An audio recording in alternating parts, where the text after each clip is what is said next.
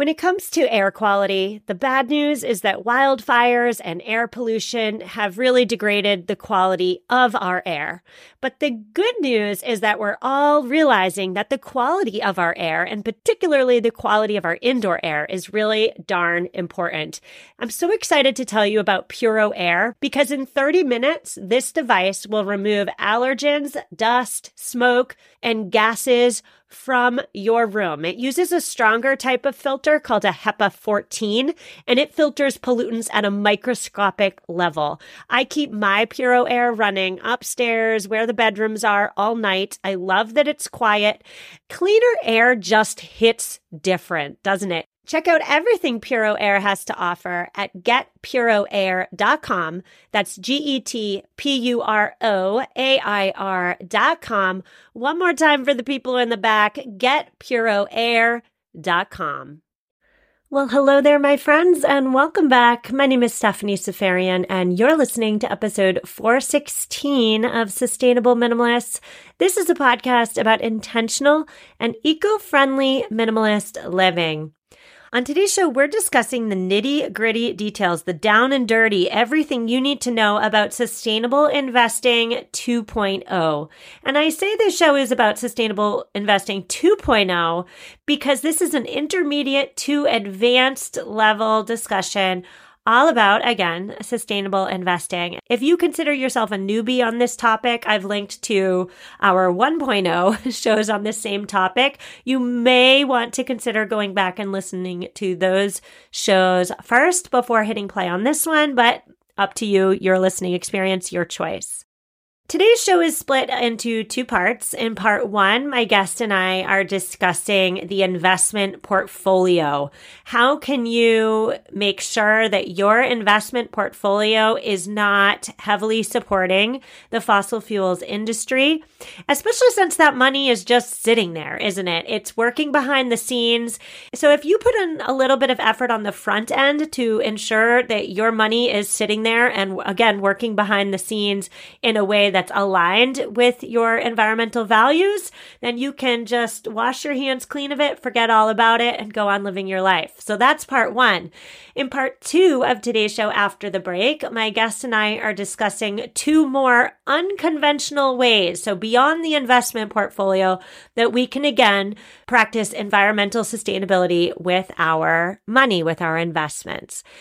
Today, I am speaking with Shila Wattamwar. She is the CEO of Radiant Global Advisory. She has a long history within the financial services sector, and I'll let her introduce herself today. I also just want to mention before we get into today's meat, our content, that Shila has a son who has a podcast all about sustainability. It's called Sustainability with Soren, and I will link to that as well in the show notes. For anyone who's listening, perhaps you have children who are interested in the planet and the environment, check out Soren's podcast. Shila, so happy to have you on the show. How are you?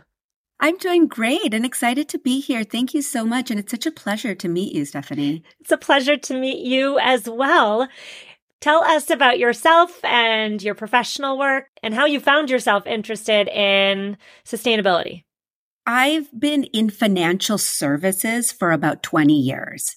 And so for the first half of my career, I really focused on indexing. During my time there, I became a little bit exposed to this whole idea of sustainability when I was working with a large pension fund who really wanted to invest millions of dollars into these areas of waste and water technology and energy conservation.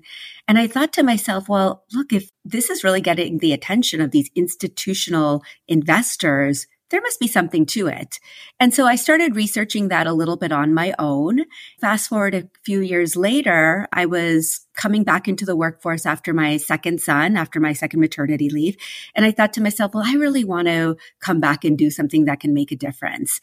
And so that's when I started working more still in financial services, but on the sustainability side. And for the last 10 years, I've been working um, with a company called Sustainalytics. Our company was involved with rating companies based on their environmental, social, and governance efforts.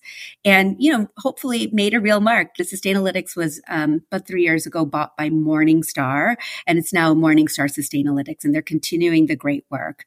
Well, today we're talking about bringing environmental sustainability to our investment portfolios, so to speak. And the sad fact remains that many of us listening, assuming we have investment portfolios, we're very likely funding the very industry that's warming our planet, the fossil fuels industry, of course. There was a very interesting study that I read recently, and it said that the lion's share of an American family's carbon footprint is not where you'd expect. I mean, it is in the car, it is in the trips, it is in the second home, etc. But the lion's share of it is in our investment portfolios. So, what's step one for all of us listening to understand exactly what companies we're investing in? Yeah, great question. Well, you know, maybe let me quickly define fossil fuels, just so we're all understanding exactly what that is and why it's bad. Fossil fuels include coal, oil, and natural gas and supply about 80% of the world's energy. So that's the electricity we use, the heat, the fuel for transportation, as you mentioned. But it also feeds into the processes that make a huge range of our products from steel to plastics. So anything that we're using that's plastic is created from using fossil fuels. So the issue with fossil fuels is that when it's burnt, they release carbon dioxide and other greenhouse gas- gases, which then trap heat in our atmosphere, making them the primary contributors to global warming and climate change. So when you think of that definition, fossil fuels is a bit tricky. Many tend to blame or divest or penalize only that oil and gas sector for its product of fossil fuels or for its production. But it's also many sectors that are still using and demanding the traditional sources of fuel. So, for example, fossil fuels are used to create the plastics that we use in so many of our consumer goods, as well as the steel that is used across a number of industries from real estate to consumer goods, etc. So I believe it's important to look at all industries and understand why they're what they're doing to position themselves to reduce their own footprint, their own dependency on fossil fuels with regards to renewables and even optimizing their operations to use less fuels altogether. I think the other exciting thing here is that bodies like the SEC are working on proposals that would require all public companies, so these really large companies that are household names, to start reporting on their emissions, making it that much more transparent to people like me and you. And really, many companies are paying attention to this and at least trying to figure out their plan of action. Going back to what you were saying, what can we do? How can we better understand this? Um, what's the first step? Well, by no means am I asking people to go rummage through hundreds of pages of documents to better understand their the company's fossil fuel emissions. But one easy way is to actually look at ESG ratings. They'll help you better understand which companies are the best in class in their industry. So if you're looking in oil and gas, um, for instance, Exxon scores a more risky score than Shell and ConocoPhillips based on at least one ratings agency, Sustainalytics. And look, you can find these scores on a variety of online resources, but one that I personally know well is my old company, Sustainalytics, where you can just go on sustainalytics.com and find the ESG ratings of those scores or of those companies and get an idea of how they're doing compared to some of their peers. Well, you mentioned ESG ratings there. Talk to us as though we've never heard the acronym ESG before. What is it and why should we care? Yeah, sure. So ESG stands for environmental, social, and governance. And what investors look at when they're considering ESG is how well a company is managing its own internal risks that the environment may pose to them or that social issues may pose to them or lack of governance may pose to them but they're also starting to look at, and this is very much kind of at the demand of investors and uh, pension plans and inst- and even everyday invest people and investors. They're also starting to look at what impacts that companies are having on the environment and on society. It's a two way double materiality perspective, right? It's managing your own risks and it's also managing the risks of our world and making sure that those considerations are taking are being taken into place when operating. So who is creating the rating system to determine how well a company is doing on environmental, social, and governance issues? Yeah, great question. There are a multitude of ratings agencies that look at this. As I mentioned, I came from Sustainalytics, where we were probably one of the um, first agencies to create ratings that looked at these factors. What we looked at was the disclosure, what, these companies were disclosing, because the idea there is that if they're disclosing, they're held accountable for it. They're, we're looking at the policies that they have in place, the programs they have in place, and how well um, those are actually enforced. And so typically looking at very publicly available documents and, and looking at how much they're disclosing with regards to that. Other companies include MSCI, ISS. There are a number of organizations out there that create these ratings. Now, because they're relatively new, relatively 20, 25 years old, there is quite a bit of dispersion around those ratings. And that's certainly a critique in the market right now. And so increasingly, regulators are creating their own frameworks that help define some of the frameworks that are already available. There's a variety of bodies that are coming together to create standardized sustainability accounting principles in which everybody can kind of report similarly. So there is this whole evolution of standardization now that it's been out in the market and investors are paying attention to that. Yeah, it sounds like if there's all these different rating scales and they're rating a wide berth of factors, perhaps there needs to be a bit more cohesion. But you did mention the SEC's proposed regulations regarding reporting that may or may not be happening in the next few months, especially with regard to environmental impact. How do you think, um, like, like, let's assume that the SEC includes all of the scope, the scope three emissions as well, into the reporting these companies need to do with regard to their environmental impact. How will that change what we're discussing today? Well, it will offer a lot more transparency, which is a good thing. Like I said, the disclosure is the first piece to having companies more accountable for what they're putting out there. But then there's going to be a lot that goes into actually improving that emissions profile, especially of companies in certain sectors. And so I don't know if it'll change the conversation tremendously. Fossil fuels is still a highly utilized um, substance. And surely, and we'll, we'll talk about this, I think, a little bit later, some of the efforts that are being innovated around, but surely we're going to have to slowly but surely come up with new ways to balance that, balance it such that we're not fully dependent or not as dependent on fossil fuels, that there are other ways of um, countering those. But again, disclosure is the first piece. And I think it's actually moving us and propelling us in the right direction. Mm-hmm. So I totally hear your point that fossil fuels run our modern lives. They're in sneaky places. However, for a listener who's listening right now and they're saying to themselves, I don't want to support this industry with my dollars as much as I can help it.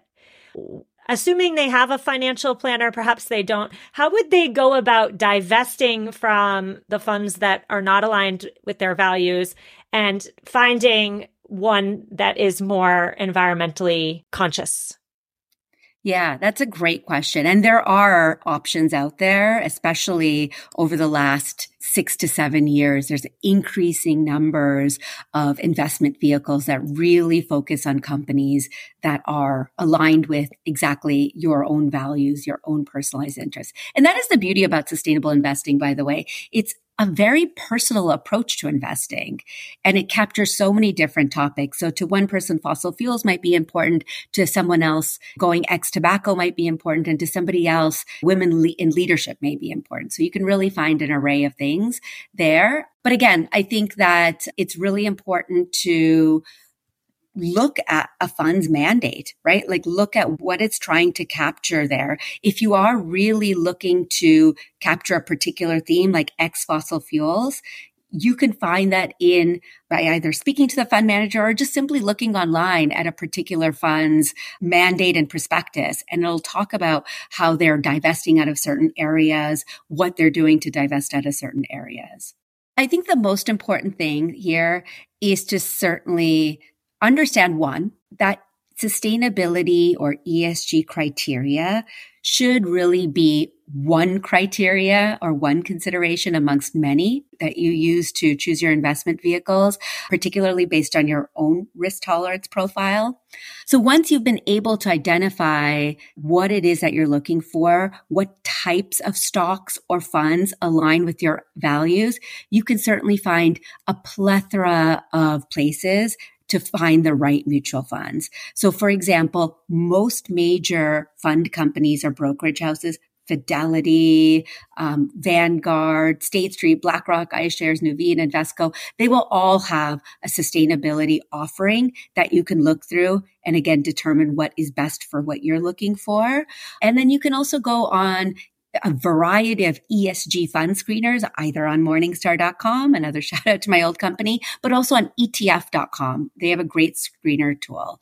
So when looking at companies that are still well diversified, still exposed to all different um, sectors, including kind of oil and gas, you could look at an example like iShares ESG Aware MSCI USA ETF, which tracks the S&P 500 and captures companies that have positive environmental, social, and governance characteristics. Or the KLD 400 social ETF, again, very similar, but looks at a more best in class approach. Who are the best oil and gas companies? Who are the best transportation companies? Who are the best auto companies, et cetera, et cetera, um, across the board in a diversified way. But for people who are looking for something far more nuanced and thematic, some examples are the Vanguard ESG US stock ETF, which is more based on exclusionary principles and takes away companies that are deriving revenues from areas such as controversial weapons, civilian firearms, nuclear power, fossil fuels, tobacco, cannabis, um, alcohol, ga- gambling, and adult entertainment. There's also um, the Xtrackers MSCI USA Climate Action Equity ETF, which looks at companies that are very proactively contributing to a more positive climate economy.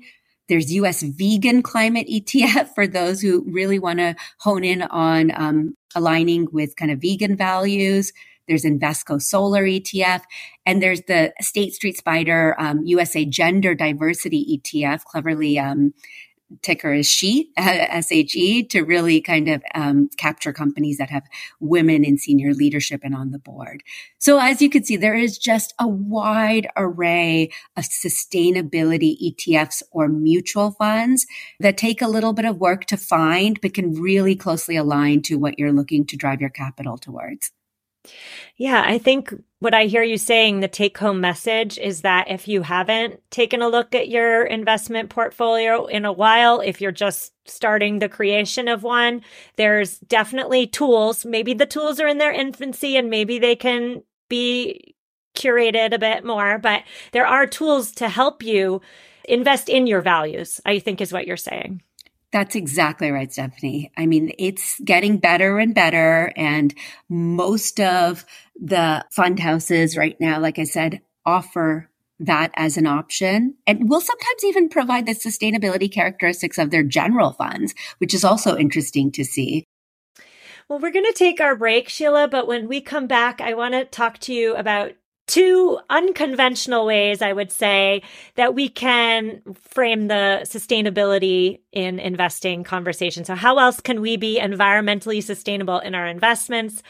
We'll get there after a quick sponsor break.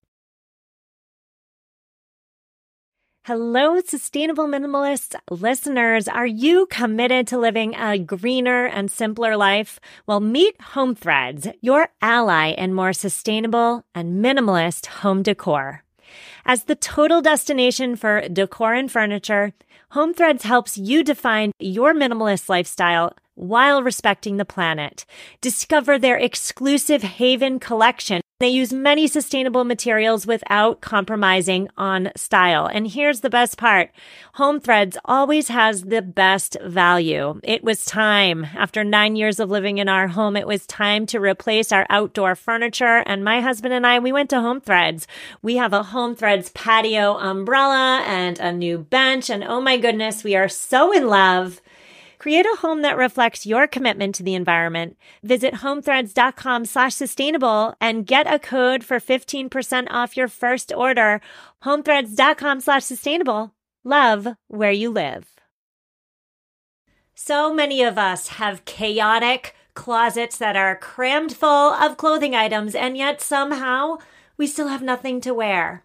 Well, upgrading to high quality and affordable pieces from Quince when you need them is a game changer. They offer organic cotton sweaters and washable silk tops. My 100% Mongolian cashmere sweaters are my go to. Not only are they affordable, but the quality is top notch. They wear better than the cashmere sweaters that are double their price. Indulge in affordable luxury. Go to quince.com slash sustainable podcast for free shipping on your order and 365 day returns. Q-U-I-N-C-E dot com slash sustainable podcast to get free shipping and 365 day returns. One more time, quince.com slash sustainable podcast. And we're back. Today I'm speaking with Shila Wattamwar. She is the CEO of Radiant Global Advisory. It is an independent advisory service that works with companies on sustainable solutions. She's also the founder of Sustainable Me. So for listeners, maybe you're not in charge of a company, you should be checking out Sustainable Me. And before the break, Shila did an excellent job breaking down the environmentally leaning, environmentally conscious ways that we can invest our money. Now we would love to transition into some maybe non conventional ways. The first is those proxy ballots that come in the mail. The ones we get are very thick bulletins. Talk to me about proxy ballots, why we get them, what they mean, why we should not just be throwing them in the trash, and why we should actually be voting. Tell me all of that. Sure. So look, proxy ballots it's it's your opportunity to vote as a shareholder on issues that you think are important for a company. It's a lot of information certainly, but like everything, every vote matters. And it's like anything else, one person at a time can add up to a lot of action. So if one person at a time started conserving water, eventually we'd get a critical mass that starts to make a difference. It's the same for voting. It's helping a company better understand what's most important to you as both an investor and a customer. So oftentimes, even when particular shareholder resolution doesn't pass, companies hear it. They know that this is something that investors or customers are looking for. And that's just another reason that it's important to vote.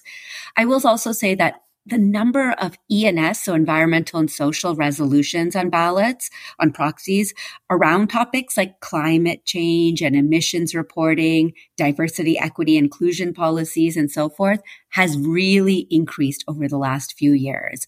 In fact, even just from 2022 to 2023, there were 23% more E&S resolutions posted. So investors are voicing that shareholder proposals are important to them. Um, I'll give you one quick example. This year, shareholders voted for Nike to report on median pay gaps across race and gender. And that was one that actually passed. So again, not all of them pass, but there are those few important ones that really do. And for people who are, you know, who want to make it a little bit more simpler, they can find a whole list of shareholder resolutions quite easily at websites like asyousow.com or the UN Principles of Responsible Investing Resolution Database, where they really do make those shareholder resolutions. They list them out, they make them easy, and they can even tell you which ones are filed right now, which ones are solved for, which can still be voted on, and so forth. And finally, I'll just mention one more thing. The importance of stewardship is really being recognized by so many. So even large fund managers like Vanguard and State Street, which many of us hold Vanguard or State Street or Fidelity funds, they are increasingly fostering programs where they want their investors, investors just like me and you, to be stewards of their own investments and are offering platforms for us to be able to um, be a part of their voting process through um, the companies owned in our funds. So, you know, again, there's there's increasingly a lot of focus in this area. Yeah, in an email you had sent me previously, you had mentioned that one of the latest Amazon vote bulletins. So if you are a shareholder of Amazon stock, the bulletin had a vote to disclose to disclose or to not disclose more information on Amazon's approach to reducing plastic waste. That would definitely be one that is applicable to our conversation and and you can make the argument that if you are a shareholder in a company, it's your responsibility to send back that postcard so that you are having your voice heard and the company is aligned with your values. That's exactly right. Yeah. So, you know, you want to be part of the vote. You hope that it goes your way. But even if it doesn't, your voice was heard. Your, you voiced your opinion. You were that responsible investor as, as part of your ownership. Okay, so I'm saying this out loud. I'm no longer going to throw the bulletin and the postcard in the recycle bin. I'm going to look at them. Thank you for that encouragement. I'd love to now transition one more time and talk about the innovations that are popping up here, there, and everywhere with regard to reducing waste, solving our climate change woes. I mean, mushroom plants creating plant based leathers, sugarcane leaves making that compostable dinnerware, right? Instead of the plastic plate, now we've got sugarcane leaf disposable plates. I mean, there's a lot of innovations happening.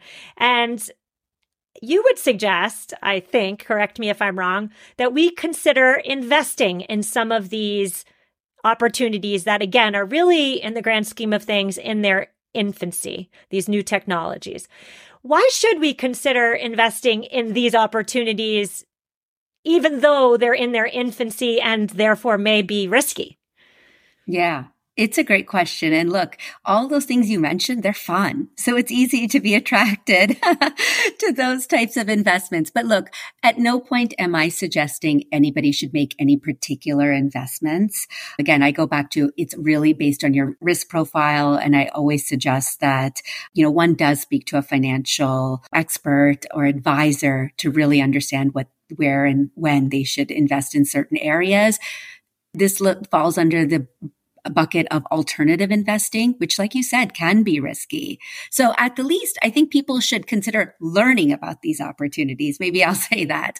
And if indeed one is looking for alternative investing pathways, sustainability is a very interesting area as there's a lot of very interesting and scalable innovation going on.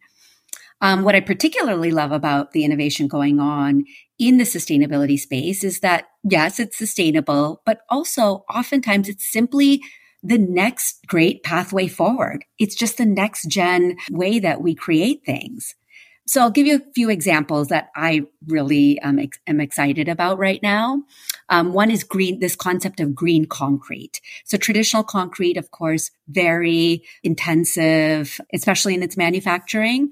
But nowadays, there is, there are more and more companies, newer companies using biodegradable, less fossil fuel emitting materials such as hemp, mycelium, and seaweed. And in fact, hemp has the ability to further sequester carbon, so kind of take out the carbon dioxide from the air. And there are many companies that are doing this now. American Hemp would be one. Hempcrete, MycoWorks for the mycelium being used in bricks. So those are a couple of examples that are in early stage, but are certainly out there testing it. Hemp is probably one of the areas that is actually being in use. In the fashion industry, there is an uprise in plastic free clothing. So great for sustainability and wellness. Recycled textiles. So really creating textiles from used clothing and reducing kind of that impact of creating new clothing. plant based leathers made out of materials such as mycelium, chitosan, or cork, which is based on, again, utilization of already produced bio waste. So, really kind of that could circular economy and packaging. We talked about packaging with Amazon, but it is a really interesting space where there's a lot of alternatives to plastic. Again, mycelium and seaweed come up as emerging substances here. So you're getting me excited, Shila. There's a lot of innovation and you know, I'm excited. I'm wondering though, would the average financial advisor have all the information necessary? Should I go to them and say, I want to invest in one of these eh, opportunities? Or would I have to go to someone special who perhaps specializes in this arena? Yeah, great question. I think it really does depend on the financial advisor. It is not typically in an asset allocation model that many people would look. I think at some net worth, they may start considering that. But if anything, your financial advisor may direct you to another um, person or another company that can help you with that. With that said, in that education phase, there are a lot of really great resources that you can look at to better understand, again, what is available that aligns with your particular values. And, you know, again, what are the characteristics of some of these companies? Um, so I personally, when I started looking at this, I really joined a lot of venture capital and private equity groups on LinkedIn just to be able to then get access to a lot of the new um, innovations coming out, learn a little bit more about it. You know, I think for those that are um, accredited investors, they can join um, venture capital groups or venture venture capital syndicate groups like Gaingels or Chloe Capital, SOSV Climate, and Stephanie. I can send you links to all of these places, and and they can help you really acquaint yourself with a lot of different companies that are either creating new innovation that are fundraising at this point, just so you can get a better lay of the land and start understanding how you particularly want to get into this mm. space. Okay. So one more question with regard to these new innovations, like fossil fuels. Yes, they're still so deeply rooted and embedded in our way of life. But to me, that's the old way of doing things. I want to invest more in the new way in the future. But are there any red flags when comparing these shiny new companies? If there are any red flags that would be a, oh, heck no, don't give your money to them? Yeah, it's a great question. Well, look, I, in my own consulting firm, Radiant Global Advisory, I do work with a number of startups in the impact space. And one thing that I always advise companies to do is think about and create structures around executional strategy very early on. I believe this tells investors that not only do you have a great product in the market that lends to demand characteristics seen, but also that you have a good plan in place to capture the opportunity. So for me, if a company's thinking about that executional piece early on, it's one important factor in giving me confidence that a company has strength in succeeding. So that may be great product to great product. Maybe that's one way that I think about differentiating two companies. The other thing, along with good operational and executional sense, is that I look at companies that, as I mentioned before, can create materials or products that lend to just the next way forward. So things that can be durable, scalable, and sustainable. Um, and I think, you know, that has a real place in the way that our economy is shaping up. Well, what a conversation today, Shila. You really dropped the knowledge on us today. Thank you so much. Listeners, that is a wrap, my friends. Show notes. Oh my gosh, the show notes today have so many links and resources in them for you. So check them out. Show notes are at mamaminimalist.com forward slash 416. And we do have an eco tip today. Our eco tip comes from Tatum. Tatum listened to last Thursday's episode, which was all about the holiday decorations. And Tatum reached out and she said that it's important to remember something that I admittedly totally forgot to cover in that episode, which is the importance of putting your stuff away and storing it correctly. A lot of times the conversation about buying new stuff seems to forget about the fact that we buy stuff because we didn't put stuff away correctly and it broke or molded or this or that. in the off season. So we got to properly care for our stuff so that they don't need to be replaced. Now, Tatum says that with regard to her home's Christmas things, she actually has three separate storage places because they live in Florida. And the soft things, like the pillow covers, the tree skirt, the tablecloth, they're stored in linen bags in the house because otherwise, if they were stored in the attic, let's say they'll get moldy. She stores the heirlooms and the breakable pieces, as well as the kids' Christmas books, in an antique chest, also in the house. And all the other items are stored in those big Rubbermaid totes in the attic. Tatum also said that her husband lays all the outside lights out flat to dry and then places packing paper between the strands, which has made a huge difference in keeping them working year to year. I have never done that, Tatum, but I will try it this year. So thank you so much for all those suggestions, as well as the umbrella theme to your suggestions, which of course is to take care of what you already own. Listeners, we will be back on Thursday. I will see you then. Reach out if you need me. If you have an eco tip, please send it my way. If you have an episode suggestion, please send that my way as well. I'll see you Thursday and take care. What's so special about Hero Bread's soft, fluffy, and delicious breads, buns, and tortillas? Hero Bread serves up 0 to 1 grams of net carbs, 5 to 11 grams of protein, and high fiber in every delicious serving. Made with natural ingredients, Hero Bread supports gut health, promotes weight management, and helps maintain blood sugar.